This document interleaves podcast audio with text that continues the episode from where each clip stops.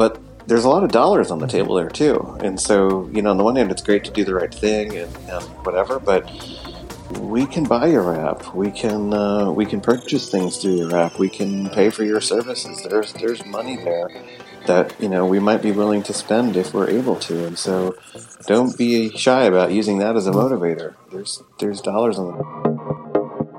This is season two, episode 103 of the Your Own Pay podcast. Visit yourownpay.com slash 103, joined by Steve. In this interview, I had the honors of being joined by an amazing individual who's known me longer than my wife's known me. Isn't that impressive? Longer than my son has been alive. This guy was a blast to interview, and I'm thankful, very thankful that Mr. C- Steve Sawczyn, there for a minute, I almost butchered his first name, gave me his most valuable commodity, that is time. Just like I want to thank you for giving me your most valuable commodity and giving it to Steve too. Time. Today we're going to talk about accessibility and how it makes the user interface better for everyone. You'll also learn how sometimes some people will do just about anything for a six pack and a pizza. If you like today's podcast, don't forget to leave a review and hit up Steve on Twitter. You'll learn how at the end. Oh, one thing. Towards the end, you'll notice that it sounds a little weird. We got a little audio synchronization issue for the last five questions, and especially the contact section. I ended up having to give Steve's email. You can also find that in the show notes. Hit up yourownpay.com slash 103. Let's get into it, guys. First, the host of the most. Powered by Libsyn, the largest podcast host and distribution network since 2004. Libsyn.com. And welcome back to the Your Own Pay podcast. As I said in the introduction, I'm joined today by a guy who I've known for almost 10 years now. It's amazing how time flies when you're having fun. And it's an honor of mine to have Mr. Steve Sawczyn here on the podcast. Steve, I apologize if I butchered your last name. Uh, can you go ahead and pronounce that the proper way and introduce yourself to people? You have it totally correct, Michael, and it's great to be here. It's amazing that it's been uh, so many years already. Uh, Steve Sawczyn is my name, and I am originally from, well, was raised in upstate New York, but lived in Maine for a long time and uh, married my wife, who was from Maine. So I sort of married into the state. And now I'm living in Minneapolis. So, sort of a uh, a transplant to Minneapolis. I, I found the one place colder than the one I left. So yeah, sort of hanging out here for a couple of years. I work on accessibility projects and work from home and do a lot of blogging and podcasting and general troublemaking, I guess, would be a good way to summarize all of that I do. Getting into trouble and having fun while you do it. Boy, you know, it seems to find me naturally, or I find it naturally. I'm not sure, but yeah, it seems to be a theme. That's what I'm told anyway. it just happens to work out that way, you know. You mentioned that you work at home and you do accessibility. First of all, you're completely blind, is that correct? I am, yep, uh, completely blind. And have you been blind since birth? I have been, yep. Okay. Have you done accessibility work all your life as well? Well, you know, I, I, got into it sort of by, by accident. I went to college and I didn't know there was such a thing as an accessibility field. I just always had to sort of troubleshoot my own problems, and I was a computer geek, so I didn't mind doing this. And after college, I moved to Maine with my then fiance, and uh, I was all ready to go to work as a network engineer. And I was sitting at home and I knew my phone was going to ring any minute. And I was going to get the call from that company that wanted to hire me because I was just out of school and I knew everything. You know what? The phone didn't ring except for, uh, you know, automated calls and things like that. And that's very depressing. Time and, for your uh, student so, loan payments. Uh, exactly, you know. And so I'm sitting there, and a buddy of mine called me up, and he he'd gotten a job with an answering service, and he couldn't start because the state hadn't come and modified his system yet to work with speech. And he was frustrated because his unemployment had run out, and the employer was frustrated because they had this guy that they had hired, but he wasn't actually able to start work yet. And the state was still like six weeks behind. And so he called and he says, You know, I know you know some of this stuff.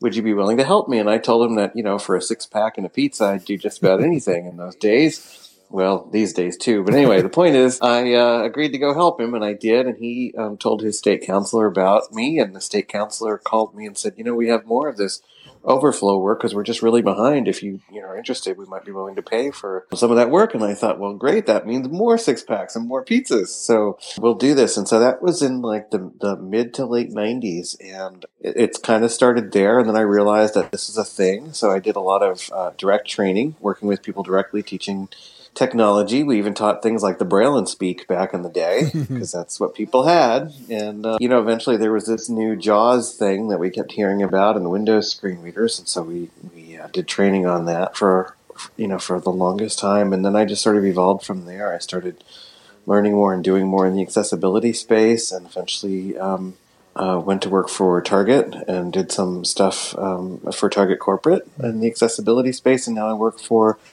uh, a consulting company called Deque, which does uh, accessibility work for a lot of uh, larger companies. So that's sort of my journey and how I got started. That is an awesome journey. Oh man, the Braille and Speak. You mean the days before there was a Braille display attached to your note taker? well, the Type Lite had a Braille display. The old there was an oh, old yeah. thingy called the Type Lite, which is this uh, big Braille and Speak with this very sort of faint Braille, and um, a couple of people had them. They were really amazing back in the day. It's amazing to think back to how far we've come in terms of of technology. You know, we used to have to teach people when email was a thing. We used to have to teach people how to dial into their shell account and use Unix based email programs to check their mail using the Braille speak. So you know we've we've come a long way. Yeah, those were the days. Yeah. Uh, now now we can record conversations from our computer and check our notifications from our wrist. Exactly. That's yeah, about all we can do from the watch right way. now. yes, about that's about it. Yeah. So Steve, what does you've you've mentioned accessibility a couple of times, and for me, I live a kind of unique way. If something doesn't work for me in one one operating system or in one browser, to be honest with you, I will jump to a different browser or different different operating system until I find that combination that I can get it to work, and then I'll just remember what that combination is. So, what is accessibility for you? And have you ever found yourself in that situation to try to figure out what works best? Well, I, f- I find myself daily in that situation. I've got quite a few browsers and screen readers and such uh, installed here, and a lot of things available to me for testing and that sort of thing. But accessibility really is ensuring that people can access a website. So if it's a blind person, you know, like like us, you want to make sure that, of course, the site is accessible in a in a particular browser with particular screen readers that we can access it. But you know, the other piece that often gets left out of the conversation is blind people aren't the only people with disabilities on the planet. And so accessibility is also in part ensuring that people who are only able to utilize a keyboard, maybe because of mobility impairments or because they're using technologies that emulate.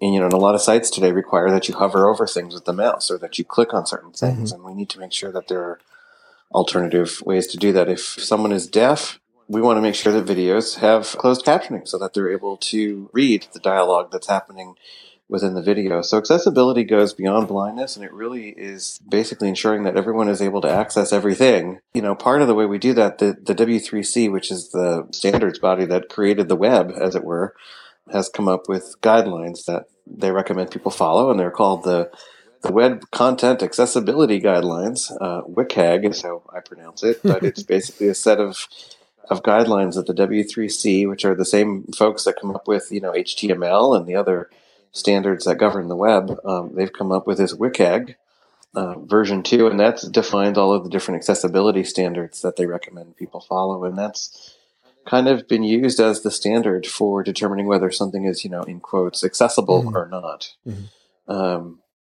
the document is old, though. The document was written in, you know, 2007. And so technology has come a long way and it hasn't been revised. Yeah. So the question is how do how do we interpret now dynamically updating content that didn't really exist when that document was created? How do how do we make things applicable to that? And so part of that is the challenge of, of helping companies conform with that document, but doing so in a way that allows them to use the newer technologies that the document didn't address. You know, right. Right. And so that's what your guys is, uh, that's what Deque does is helps companies with conforming with that document? Uh, yeah, sort of across the range, right? We help companies uh, do assessments, figure out where are they right right now. You know, what work do you need to do, kind of thing, and then figure out um, you know how to how to get there, how to how to conform, how to uh, meet whatever whether it's that document or another one. That's that's the main one that people refer to, but there's others as well. Mm-hmm. Um, some are specific to industries like uh, the airline industry. Yeah. And then the exciting part of what I do, and this is really what keeps me doing it, is uh, I like to help companies develop a plan, a strategy, so that they can keep doing it. Right? right? It does no good if I help them make their site accessible today, and I tell them what to, to do and how to do it, and that's great until they update it. Because once they update it, they're going to break it again, mm-hmm. right? And so, or you know, they're going to get new developers that they hire on, or people are going to leave, whatever. And so, the thing that I enjoy doing is helping companies come up with strategies for continuing this work, so that accessibility becomes part of what they do. And you know that might mean training modules it might mean quality assurance processes depending on the organization right? But it's basically ensuring that accessibility is, is just something that we do kind right. of thing. Um, going forward so next year when they produce their new site or they hire a new batch of developers or they go in a different direction or you know whatever that accessibility still remains a part of, of that and they don't need to be dependent on you know me or someone like me to test it and kind of you know guide them through it. Yeah, and and that kind of goes with the point that I've heard. I don't know if it was specifically from you or from other individuals, but that it's easier to implement accessibility when you're designing a project than to go back in and retrofit it with accessibility. Is that correct? It really is because oftentimes, and and sadly, that's oftentimes not what happens. Oftentimes. You know, someone will purchase something or build something, and then it gets all the way to the end, and they say, "Oh, what about accessibility. And it's like, well, it doesn't it doesn't work, and we can't build that in because you'd have to rewrite it, or we'd have to rewrite significant portions. And now you're coming up with sort of a band aid strategy of how do we how do we do that? Where if we kind of sat down at the table initially and looked at, okay, these are the things we needed to do. The same way that you know they look at security, for example, right? This is um, you don't buy a, a, a, payment system, for example, and get all the way to the end and say, "Oh, how does this thing keep credit card numbers secure?" Like it's kind of a given, right? right. Like, duh. Right and and so accessibility is kind of like that that we need to at the beginning of the process uh, really make sure that we say you know hey um, in addition to uh, keeping credit card numbers secure or patient uh, information confidential or whatever the system also needs to be accessible and just make that a requirement yeah. throughout the process so that there's no getting to the end and and being like oops now how do we do this you know mm. the same way we wouldn't purchase a, a, medical system if we were a doctor and be like, oh yeah, by the way, does this does this keep our, our patient info confidential? Oh, it doesn't. Well, how can we how can we do that? Because right. we don't want our patients to see each other's records. You know.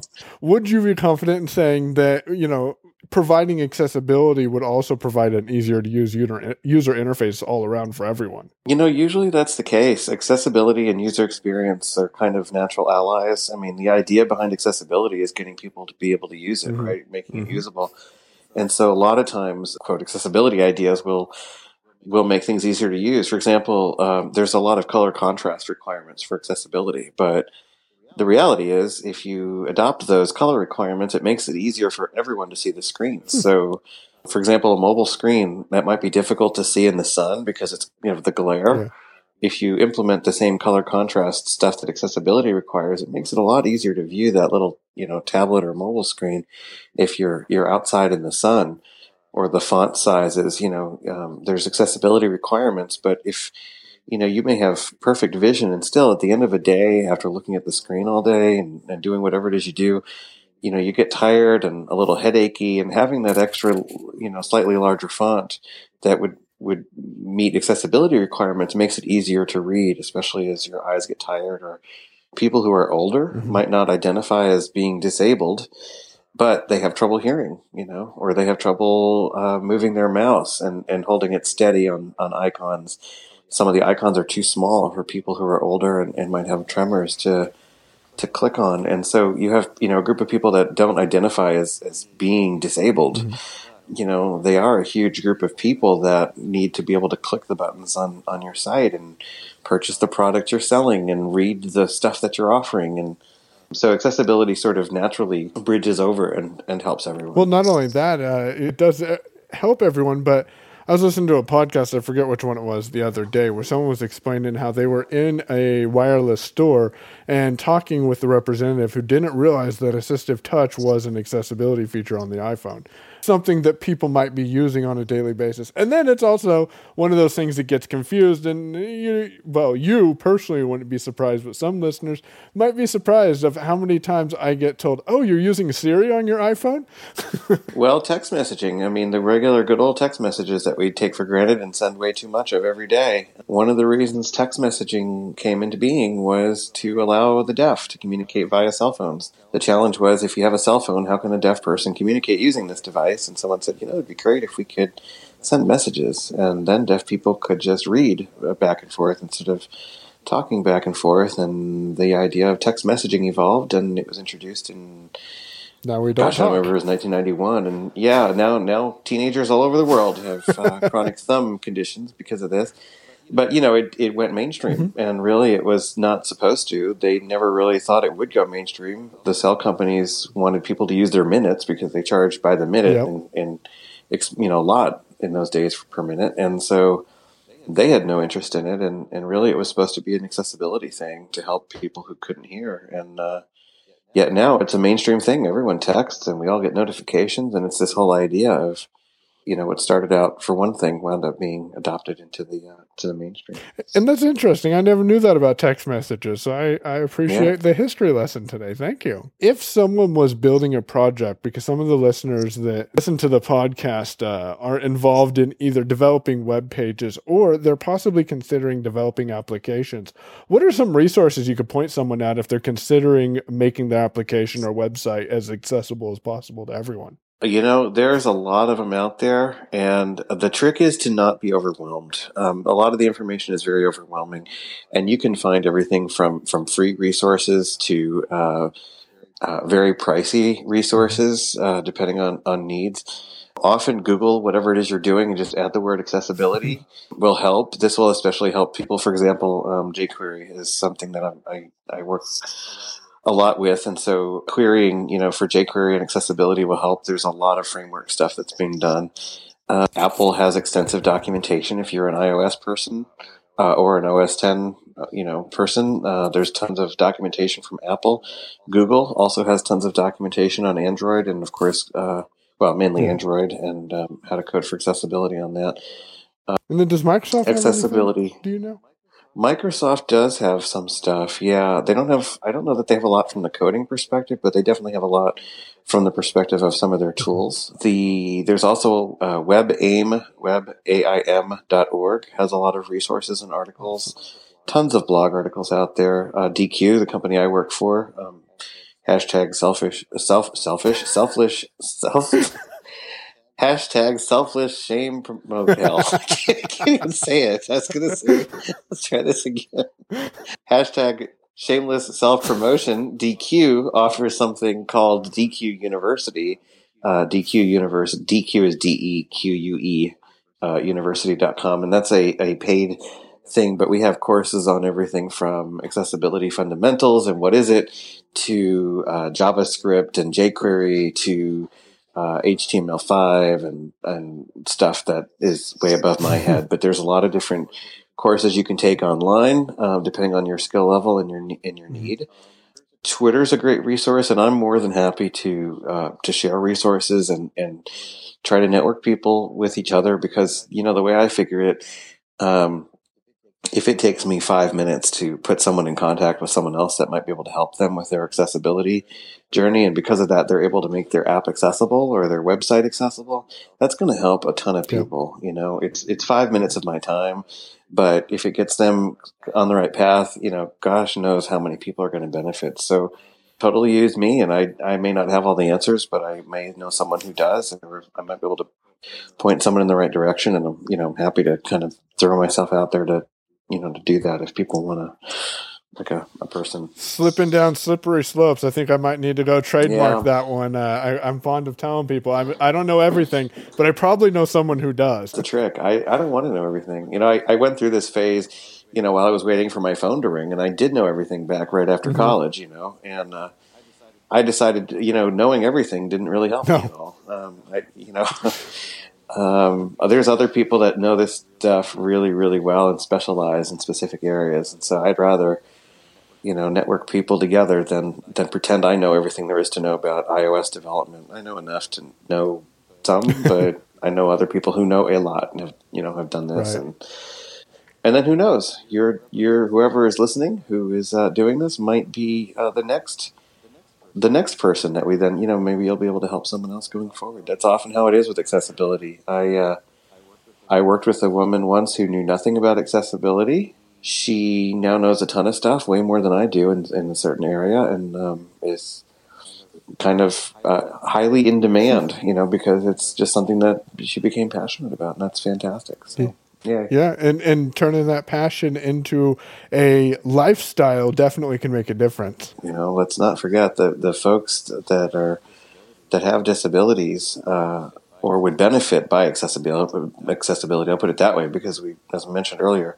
uh, the aging population benefits by a lot of these uh, accessibility things even though they don't identify as, as disabled you know, I got to tell you, it was my Braille teacher. I had this Braille teacher who was old and wicked. At least that's what I used to tell her. I used to tell her she was old and wicked, and I used to throw tantrums, and she would still make me read, and she would make me do my math homework, and she was relentless and evil, and um, you know, but she she pushed me to do more. She pushed me to do better. She advocated for me to get my first computer Yeah. system, and this is like in the '80s. So getting a computer was a huge deal back then, uh, and getting the funding for it. She was convinced that this would be the path for me, and I needed to learn technology, and I needed to be self sufficient, and and um, she really just pushed me to do that, despite my efforts to. Uh, to thwart her at every turn. And so she saw something in me that I definitely didn't see. And if she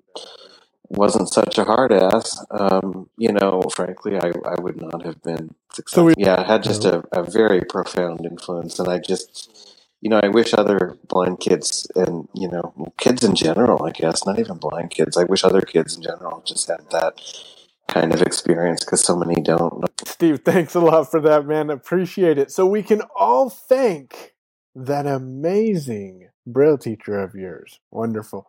Now, here's a question for you. Number two might not be as hard, but what is one book that's influenced your life? Oh man, all Good these difficult questions, dude. I need to have coffee before we can do these.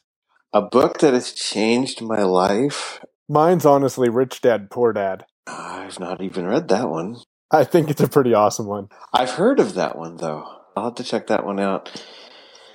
God, you know, I, I'd have to say, and this is going to sound so quaint or trite or something, but something like To Kill a Mockingbird or something like that, where there's adversity and, you know, books where standing up for um, something is, is, is viewed as wrong, but someone does thing, something because it's the right thing to do.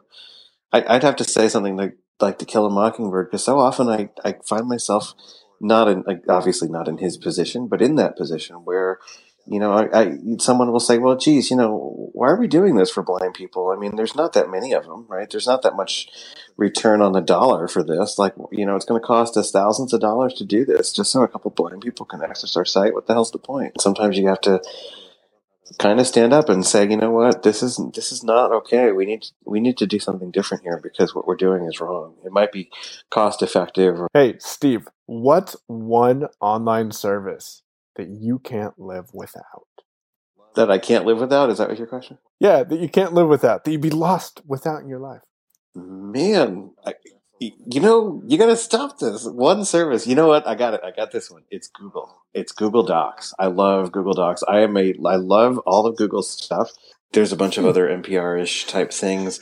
I also like Radiolab. NPR puts out a thing called Radiolab. This has got to be the coolest podcast on the planet. Um, Radiolab it they'll they'll talk about a subject or whatever, but they do it with sound effects and they sort of dramatize. They don't dramatize the whole thing, but they they make it come to life in a way using audio in a, in a way I've never heard done before. It's really really cool. Um, they just use recording techniques and editing techniques that make you feel like you're really there. They did a, a podcast, for example, on how anesthesia works. They talked about it and then they using sound effects sort of illustrated how, you know, what happens in the brain when various uh, um, nerve centers are blocked and things like that and what that would sort of look like audibly. I mean, it was just incredibly cool to listen to, to how they, you know, did that. So anyway, Radiolab is probably my favorite. And then, yeah. Uh, and what we can do with technology is honestly impressive. Uh, the way that technology has evolved has given us the ability to enjoy entertainment, like what it sounds like uh, Radiolab can do. So thanks for that, Steve. Last question here might be a little bit one of those difficult ones. I mm-hmm. apologize. Kind of, sort of, not really. Someone goes blind tomorrow. What's one piece of advice you'd tell them? Um, you're not alone. I think the biggest thing people who who lose their vision suddenly or unexpectedly is it's a very lonely feeling. You're suddenly in a world where everything becomes unfamiliar. All the things you thought you knew, you don't know anymore.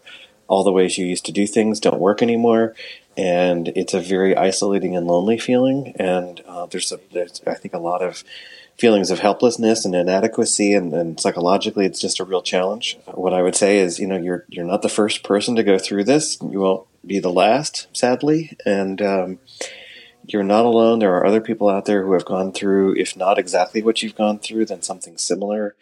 Um, you know reach out try to, to um, get connected.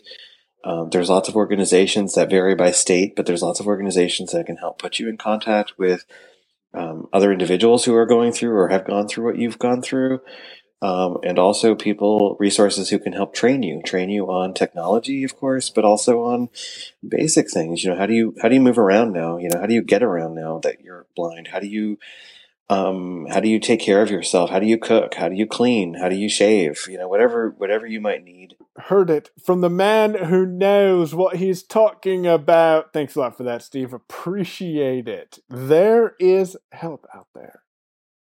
You're not the only one to go through this, and there are other people who can give you a hand. Don't hesitate to ask for help. Steve, you are amazing. Appreciate you for joining.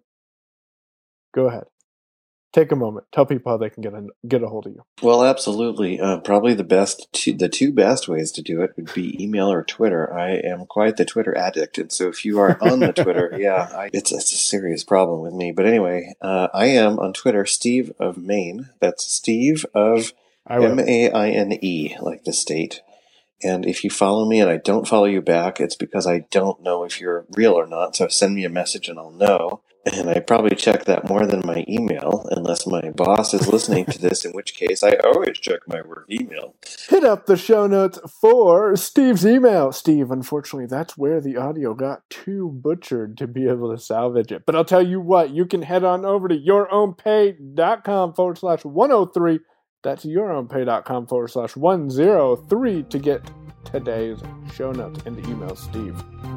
Check out his website too. You're listening to Your Own Pay. Show notes and additional content available at yourownpay.com. Don't forget to follow us on Twitter and most of your other favorite social media sites at Payo. Never stop being amazing.